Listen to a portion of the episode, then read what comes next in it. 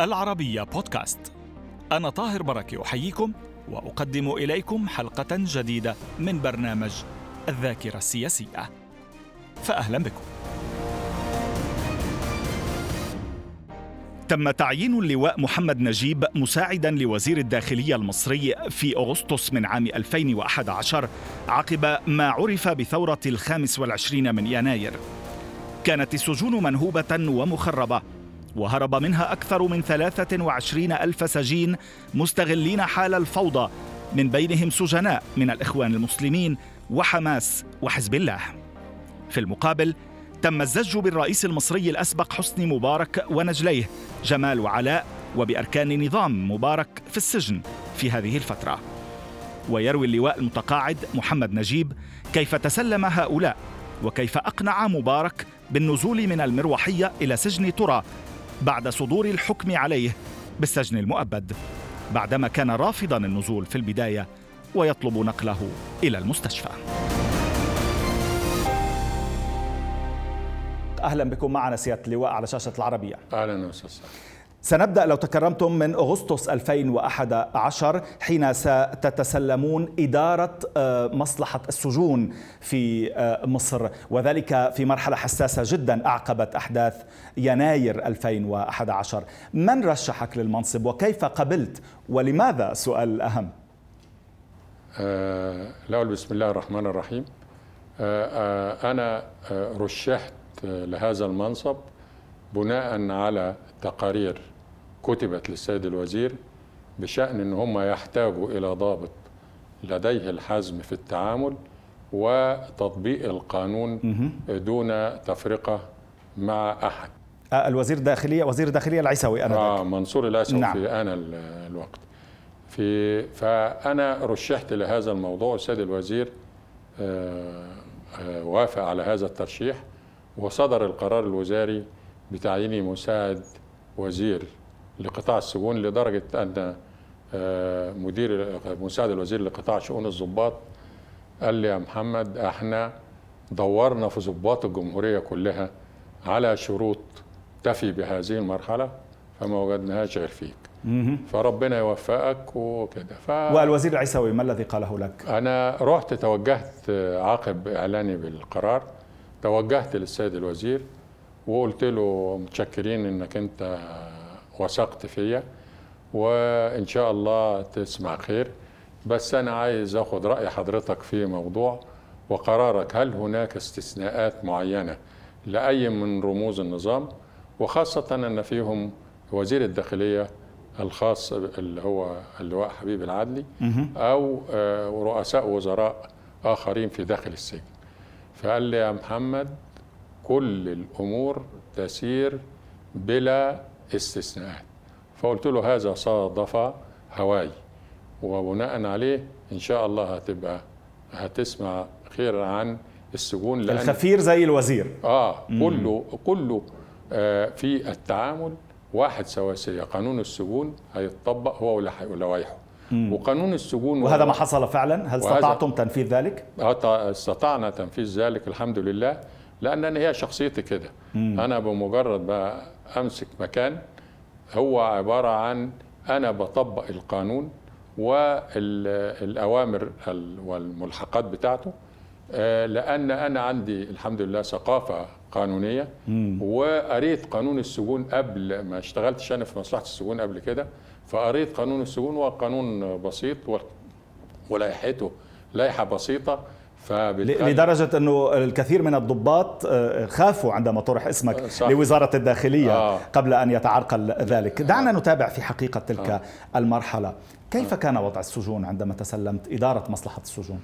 السجون كانت فيها تخريب وفيها تلفيات وفيها سرقات من العناصر اللي هجمت السجون أسلحة حوالي ما يبلغ من ألف قطعة سلاح أسلحة متنوعة ذخائر كثيرة آه، الأسوار الثلاث مناطق هدمت اللي هي وادي النطرون وأبو زعبل والمرج آه، عدد مساجين 23710 هاربين.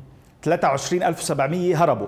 و10 آه أوف. في هر- هربوا من المناطق الثلاثة دول. آه، وادي النطرون وأبو زعبل والمرج وأبو زعبل والمرج. نحن عم نحكي هون عن الهروب الجماعي يوم آه، جمعة الغضب كما يوم- عرفت آه. 28 يناير 28 أو- 2011 آه 28 29 اللي هو صباح 29 نعم صحيح. ده ال- اليوم ده كان يوم عصيب على قطاع السجون لأن آه، هوجمت ال- السجون أو مناطق السجون اللي فيها كان الإخوان المسلمين وأفراد من جماعة حماس وخلية حزب الله. س- سأعود إلى موضوع الهروب الجماعي. آه. لاحقا عندما كنت مديرا لأمن شمال شمال. سيناء آه. آه، قبل تسلمك لمنصبك في أغسطس 2011 ولكن أريد أن آه، أركز على فترة تسلم المنصب آه، إدارة آه، السجون أو مصلحة السجون. ما هي الإجراءات التي اتخذتها؟ حضرتك؟ أو أول قرار خدته بتشكيل لجنة من كافة أجهزة الوزارة المعنية بتأمين الأماكن إدارة السجون العمليات الخاصة الأمن الوطني ال- الأمن العام مديريات الأمن كلهم في منطقته إدارة البحث عندنا لوضع خطة لكيفية تأمين السجون حتى لا يتكرر ما حدث. وفي نفس الوقت الاحتياجات العاجلة حتى لا يحدث تكرار هذا والاحتياجات الآجلة. وتم فعلا هذا الكلام في خلال أسبوعين. تم آه، إرساله للسيد وزير الداخلية وقطاع المشروعات وتم موافقة على كل ما جاء به. وتم عمل محاضر تنسيق بين مديريات الأمن وبين قطاع السجون لتأمين السجون من الخارج. تمام. وعلى قطاع مصلحة السجون تأمينها من الداخل وبناء عليها حصلت محاولات لاحقة على الهروب الجماعي أثناء توليك منصبك لا ما حصلش محاولات ما كان في محاولات لكن هروب. كان هناك معلومات مم. بتقول إن هم هيهاجموا السجون في حالة ما إذا آه، نجح محمد مرسي أو في حالة ما إذا حدث. إ- إذا لم ينجح تقصد؟ آه إذا لم ينجح. إذا لم ينجح نعم. مم. وإن من ضمن التهديدات التي سمعناها التهديدات- ب... آه بهذا الموضوع فضلا على إن كانت هناك تهديدات كل ما يحصل ضيق على آه، اللي هم أحداث وهذه الأحداث. كانوا يقولوا إحنا هنروح على سجن كذا يطلع شائعات إن آه، جمال وعلاء آه، مترفيين في السجون وعندهم أجهزة تكييف وعندهم وعندهم كان برضو يجي كنا بنعمل حسابنا وكان في تنسيق بيننا وبين قطاع الأمن المركزي والقوات المسلحة ولم يكن يعني ذلك صحيحا؟ موضوع المكيفات؟ لا ولا ولم يكن هناك مكيفات لأن ما فيش مكيفات في السجون. هناك كان الكل مراوح. يتعامل سواسية. كل السجون كان فيها مراوح فيها ثلاجات فيها تلفزيونات آه، بس بخطوط أرضية ما هياش بريسيفر آه، فيها آه، مبردات مية. حتى السجناء الإسلاميين؟ حتى السجناء الإسلاميين ده يعني السجناء الإسلاميين لهم قصة سنعود إليها. قوية. آه. آه، حدثنا عن لحظة وصول أو نقل الرئيس آه، المصري الأسبق محمد حسني مبارك من المركز الطبي العالمي إلى السجن. لحظة يعني هذه اللحظة لحظة حاسمة لحظة مفصلية ويجب أن نرويها بالتفصيل معك. هو ال- الأول خالص آه، اتصل بيا مكتب السيد النائب العام وقال لي اعمل حسابك إن لو آه، حسني مبارك خد حكم هيجي عليك في من المحكمة عليك. لو خد حكم ده هم قالوا كده. وبدأت المعاينة من ال- ضباط القوات المسلحة والطيران وحددوا مكان لمهبط الطيارة. مهم. ونقل حسني مبارك وأنا انتظرت في هذا المكان كان في الإدارة المركزية لسجون لسجون المنطقة المركزية وفي سجن ترى في منطقة ترى به فجه سمعت الحكم في التلفزيون وإحنا موجودين. فكانت النتيجة كان اللي هو خد آه، حكم الرئيس السابق محمد حسني مبارك وحبيب العدلي بالأشغال الشقة المؤبدة وبراءه كل الموجودين معاه علاء وجمال ومساعدي وزير الداخلية. كان في الوقت ده المحبوسين في آه، كان مساعد الأول الوزير لقطاع الأمن العام مساعد الوزير لقطاع الأمن المركزي مساعد الوزير لأمن الدولة تمام. وفيه مساعد الوزير لأمن القاهرة. وكان في اثنين من بره دول كانوا مش مقبوض عليهم كانوا حاضرين آه، أسامة المراسي اللي هو مساعد الوزير رحمه الله وعمر آه، اللي كان اللي هو عمر. دولي اللي كانوا خدوا براءة ما عدا الاثنين دول. تمام. خدوا أشغال شقة مؤبدة. جت الطيارة في هذا اليوم آه، في آه، في 2 6 أول رحلة ليها جابت وزير الداخلية ومعاها المساعدين. الأربعة. واترحلوا على السجن ودخلوا السجون استقبلتهم حضرتك؟ استقبلتهم بس أنا بطبيعة الحال أنا بقف عشان خاطر حتى آه، لا يقول إن هو لأن كانت في وسائل الإعلام والحاجات زي كده فكنت واقف على بعد من المهبط وشايفهم. والظباط خدوهم بعد ما يعني في في إحراج كان لك. كانوا رؤسائك يعني. لا كانوا رؤسائي بس أنا كنت بتعامل معهم. أنا عملت معهم في داخل السجون. مم. لكن في الوقت ده مش عايز آه، يعني بيبقى الواحد طبعا لما يكون واحد مظلوم آه، لأن أنا كنت عايش هذا الدور. وياخد براءة أنا ببقى كنت سعيد. لكن لو خد حكم آه، قضاء. فالمهم وقفت بعيد وخدتهم العربيات لم تتحدث مع أي منهم؟ ما تحدثتش مع تمام. إلا بعد كده. تمام. آه بعد كده طبعا أنا سنعود إلى داخل السجن. آه المهم لحظة استقبال الرئيس مبارك استقبال الرئيس مبارك بعدها بيجي الساعة واحدة بالظبط أو واحدة وخمسة هبطت طيارة حسن مبارك. فيها حسن مبارك لوحده. وفيها القائد بتاعه القائد الحرس اللي هو شاهين. وبعدين آه، قال لي بعد تلت ساعة مفيش حد نزل. دوكا مطوم الطيارة هبطت. نزلوا على طول. قلقت آه، تلت ساعة نص ساعة. شوية وراح نازل آه، قائد الحرس. هو واحد بس ظابط غير الطيارين. قال لي آه، الرئيس مش عايز ينزل. قلت لي قال لي هو متضايق جدا وقال لي يمكن هينزل. فاطلع انت بطبيعتك وبطريقتك اللي هي اللي على طبيعتك كده هتقنعه إن شاء الله. فقلت له طب تعالى اطلع معايا. وكان ده أول لقاء. السلام عليكم يا ريس وإنت آه، يعني أنت خدت الحكم ده لسه في نهاية له نقد. وبعدين آه، أنا هسألك سؤال بس وما تجاوبني عليه بصراحة. قال لي خير. قلت له أنت آه، عملت كل اللي عملته عشان خاطر يقال انه حسن مبارك عمل ولا عشان خاطر ربنا؟ قال لي لا عشان خاطر ربنا. قلت له خلاص. يبقى سيب الأمر كله على ربنا وحاجات زي كده وده قضاء ربنا. قال لي لا أنا مش هنزل. ايا كان الوضع مش هنزل. قلت له كان في الوقت ده بقى طو ما خد الحكم راح طالع في إعلام في التلفزيون إن حسني مبارك نقل إلى سجن طرى فطبعا هو ما يعرفش لأن هو في البتاع ده فالناس بقى اللي هم كارهينه وكارهين مصر أو كارهين قالوا فرحوا وقلت له ده التلفزيون أعلن. قال ما يعلن. هم خانوني إيه اللي جابني على هنا مم. هذه نقطة مهمة جدا آه. يجب أن أسألك عن الحديث الذي دار بينك وبين الرئيس المصري الأسبق محمد حسني مبارك آه. وصلنا إلى نقطة آه، اتهامه بعض الشخصيات بخيانته آه. عمن كان يتحدث هو قال يعني نص الحظ كده عشان أنا ما إيه اللي يقصده بالخيانة؟ قال يعني عبد المجيد محمود النائب العام النائب العام يعني أنا اللي معينه يعمل كده وعلى ما أعتقد في آخرين. لأن هو يعني اللي حصل ونزوله في الطيارة هنا كان متضايق جدا. وكان بيقول أنا متضايق من الخيانة.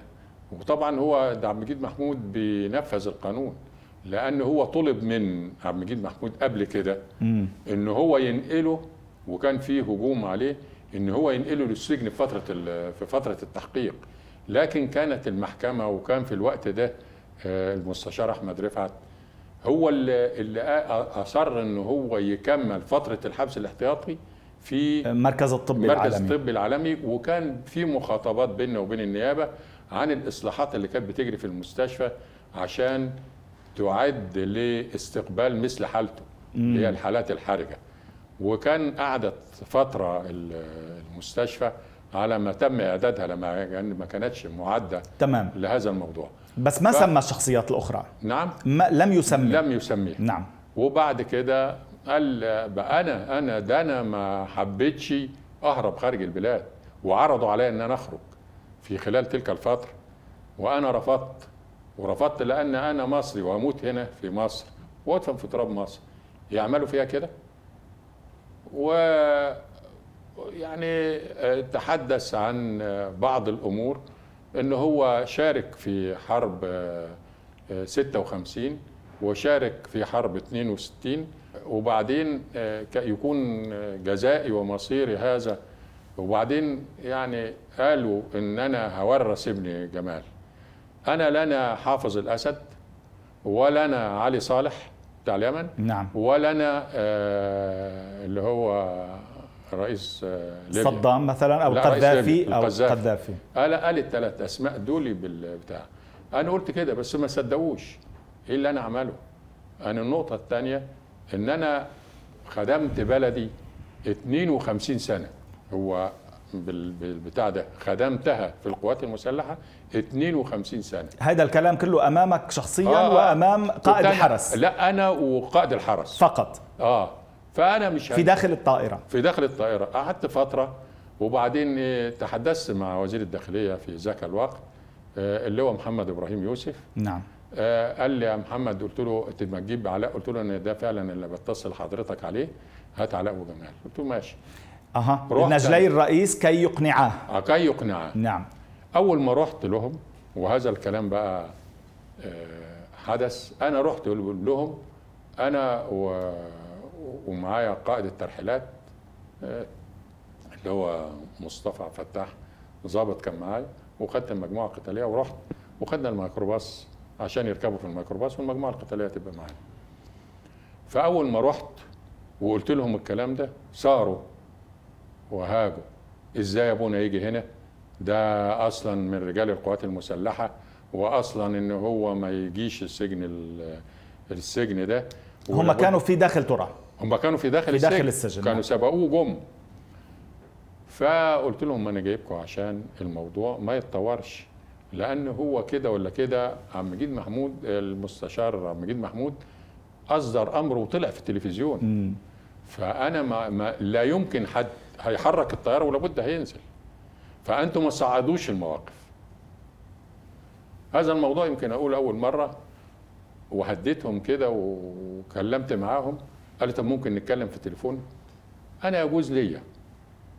طبقا للقانون دون استثناء واحلالا لهذا الموضوع من تليفوني اتصلوا بأحد الشخصيات.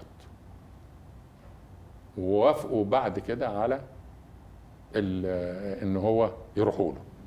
علاء مبارك وجمال مبارك تحدثا. مع شخصية ما آه. قبل أن يقبلا آه وعلى ما أعتقد كان المحامي بتاعهم الله يرحمه بقى فريد الدين. ما أعرفش في الوقت ده أو اتصلوا بحد يعني يلوز لهم بياخدوا بنصيحته يعني مم.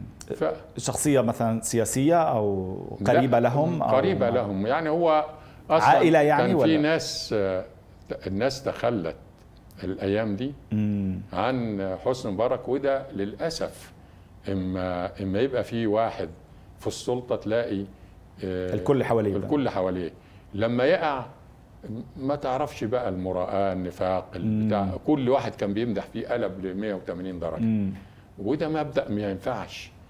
المهم خدتهم وطلعت ورحت على الطيارة وطلعوا الطيارة. يا بابا إزيك؟ ومش عارف إيه والحمد لله على السلامة. وقعدوا يكلموه هدوه شوية كده. على أساس إن هم يقولوا له بعد كده أنا قعدت وياهم خشيه إن هم يقولوا له حاجة ي- يخلوا دماغه يجمد شوية كمان. إن ما ينزلش. فأنا لابد أكون رفيق وما ينفعش إن أنا أسيبهم حتى طبقا للتعليمات إن هم يتحدثوا في أمور قد تضر بالأمن. وهما غير مقتنعين بنزوله أصلا يعني. آه بس هم بقى إيه لقوا قلت لهم أنا هريحه وأنتوا عارف شفتوا المستشفى واتكلفت ملايين وكده. و آه، وبعدين المهم بس نتيجة الاتصال كانت إنه نصحا بأن يقبلا بنزوله آه أو يشجعا على أيوه نزوله. وده يمكن أقول لحضرتك أول حاجة دي تقال لأن أصلا أنا ما حبيتش أقولها قبل كده. شكرا على هذا السبق. آه. فالمهم طلعوا وقعدوا يتكلموا وهو لقيته بقى من تلقاء نفسه قال يا ريتني أروح مع محمد. حفيد الرئيس الأسبق. حفيد آه نجل على نجل على الراحل نعم. فهو كان بيعزه جدا لدرجة إن أنا كنت أعرف مثلا لما يكون هو ابنه مرة ماشي وقال له يا بابا أنا أنت بتسوق الطيارة جده أنت بتسوق الطيارة إيه؟ فخده وراح ووراه بيسوق الطيارة ومشي على الران واي ورجع بيه. لدرجة كان يعني أول حفيد ليه. فالمهم آه، قعدوا اتكلموا معاه. ويا بابا دلوقتي الأمر نفذ وإحنا وياك ومش عارف إيه. وقلت له كمان أنا هحط واحد من ولادك وياك. هحط اللي تختاره. ده أسبوع وده أسبوع. قال لا ما يكونش ليه يوم ويوم. فرد آه، جمال أقول له في أزمة في السولر وفي البنزين. فقال ليه ده ما أنا كان المراكب بتبقى واقفة وكان في مركبين واقفين في ال في ال في المينا ومطلوب 186 مليون عشان ينزلوا قال ده أنا كنت بكلم أي حد أقول له ادفعهم يدخلوا يدخلوا بلا قرش من من خزانة الدولة. وكنت بتصرف في هذا التصرف في أي أزمة. فقالوا له يا بابا هنعمل إيه بقى؟ ما هو دي بقى الأمر والحكاية. المهم دنينا نتكلم وياه. هو في الوقت ده وقت ما ما ذكر وحاجات زي كده عينيه دمعت وقعد ولاده يهدوه لأن هو كان نفسيته آه يعني سيئة جدا. خد حكم بمؤبد وكان رئيس دولة و وكان متعلق جدا بحفيده. ومتعلق بحفيده. وكان هو أصلا هو بيعز ولاده. في آخر المطاف وآخر الحاجة. بس علاء كيف حاول يعني كيف حاول. يطبطب عليه؟ قال له إيه يعني؟ يعني قال له يا بابا هو في الجنة دلوقتي وبيلعب ومبسوط و... وإحنا لسه قدامك العمر وربنا يديك الصحة ومش ويعني شوية مواساة له. وبعدين بدأنا ننقل على عملية نقله للمزرعه لسجن المزرعة. كيف أعطاك لحظة الموافقة النهائية؟ الموافقة النهائية اما اولاده قعدوا يتكلموا وياه وهو سكت. مم. فقعدوا برضه يتكلموا وياه وبعدين قال لي بقول لك إيه؟ أنت جبت لي اللي ما أقدرش أقول لهم لأ. مم. ماشي. نظامكم إيه بقى في السجن؟ قلت له نظامنا زيارات كذا. آه مرتين في الشهر لحضرتك. و آه أنا بدي آه، كل مناسبة قومية زيارة استثنائية وساعات اتنين فبيبقى حوالي 12 زيارة تانيين في السنة يعني يبقى حوالي ثلاث زيارات في آه، في في الشهر. وممكن آه، أهلية الأهلية يجيبوا من النائب العام المحامي بتاع حضرتك يجيب لهم موافقة كل شهر ولا كل أسبوع أسبوع ولا اتنين والنائب العام أو النيابة العامة مش هتقول لأ. قال لي ده أنا كنا كانت آه، آه، سوزان آه، بتجيلي وساعات تقعد وياها فترات طويلة وتبات معايا وكده. قلت له معلش ده حبس. أيام المركز الطبي. المركز الطبي العالمي. وأنا ما فيش يعني أنا خايف من الأجهزة الطبية وحالتي ممكن أضيع في لحظة. قلت له لا إحنا عاملين حسابنا وفي حالة ما إذا احتجت لأي طبيب بره نجيبه وفي دي تعليمات السجون وفي حالة الاحتياج لأي مستشفى آه، إحنا آه، هنجي آه، هنجيبه لك قال طيب أنا مشترك في التأمين الصحي في مستشفى الجلاء العسكري. في هذا التوقيت حسيت بضعفه وان لا يملك من المال ولا من الحاجة دي إلا إن هو يتوجه عشان ياخد علاج على حساب الدولة. مم. هذا الموضوع برضو أثر في نفسيتي شوية لا اطمئن إحنا عندنا هنا فترة فيها العلاج وفي أطباء من أحسن الأطباء قال أنا ليا أطباء مخصوصين. هم اللي يقولوا. قلت له خلاص ماشي. مم. وده من حقي إن أنا آه، أجيب له الأطباء بتوعه لأن ما ما فيش حاجة لا من ناحية التعليمات ولا القوانين. جيت بعد كده رحت أنا آه، قال طب خلاص أنزل. هتقعد مين معايا؟ قلت له اللي أنت عايزه. قال لي قلت له خلاص خد قال فجمال قال لي أنا أروح يا بابا. قلت له ماشي. فخدناه ورحنا. دخلناه على قلت له آه قبليها. قال لي تعليماتكم إيه برضه؟ قلت له اللبس كذا. الأكل هيكون من مصلحة السجون عايز أي أكل هيجي لك من على حسابك. لو ما عجبكش أكل المصلحة. ولادك بيجوا لهم الطبلية. الطبلية دي يعني اللي هي بياكلوا من بره بيجي لهم الأكل من بره لأن المحبوس الاحتياطي يجوز له الأكل من خارج السجن. فبيجيبوا له الأكل يوميا حاجة اسمها الطبلية. سيادة اللواء نتابع معك في هذه الجزئية برحلة صعود اللواء محمد آه، نجيب. من مختلف المناصب الأقل إلى مساعد وزير الداخلية المصري. آه، وفيما لم يتح لك بسبب معارضة البعض أن تكون وزيرا للداخلية. نحن هنا نتحدث عن معارضة الإخوان تحديدا؟ صح ما هو كان في فترتها. لماذا عارضوا؟ هقول لحضرتك حاجة يعني هم أصلا عارفين أنني لا أنتمي إلى أحد إلا للعمل والقانون. والله. مم. الله اولا ولن أخالف ضميري. ليس هذا طعنا فيما كان جاء بعدي أو قبلي من مكاني. هو راجل فاضل ومحترم لكن عنده نقول لباقة وكياسة في البتاع لكن أنا كان القانون هو البتاع ده وإذا كان في سبب آه، أنه هو شافوا أن أنا ما يعني مش هلبي رغباتهم اللي هم عايزينها. لذلك عارضوا. بس سلم سلم الترفع كيف حصل؟ لو يعني نشرك المشاهدين والمستمعين على بودكاست آه بالأحرى أنا أكثر. أنا اتعينت آه الأول في مدينة اسكندرية وعملت بدل لظروف العائلية للشرقية سنة 74 ثم عملت في كذا موقع موقعين ثم المباحث اسم أول الزقازيق آه، إلى فترة حوالي ما يقرب من تسع سنين ثم مأمور الاسم. وكنت في ذاك الوقت أصغر مأمور على مستوى الجمهورية. خدت مقدم وعينت مأمورا لقسم أول الزقازيق وكان معي في نفس الوقت دفعة نائب المأمور دفعتي وكان في نفس الرتبة اثنين ضباط تانيين. فكنا أربع مقدمين في الاسم وأنا اللي إيه ارقص هذا الدور. ما كانت المميزات التي شفعت لك لكي تكون يعني أصغر مقدم النشاط آنذاك؟ النشاط والالمام بالقانون وكيفية التعامل مع المواطنين. مم. وكان ما فيش مواطن إلا ما كان يحب يجي لي سواء حتى أنا عملت له قضية أو بتاع عملت له قضية بعمله. إلا إن هو لما كان ينظلم كان يجي لي.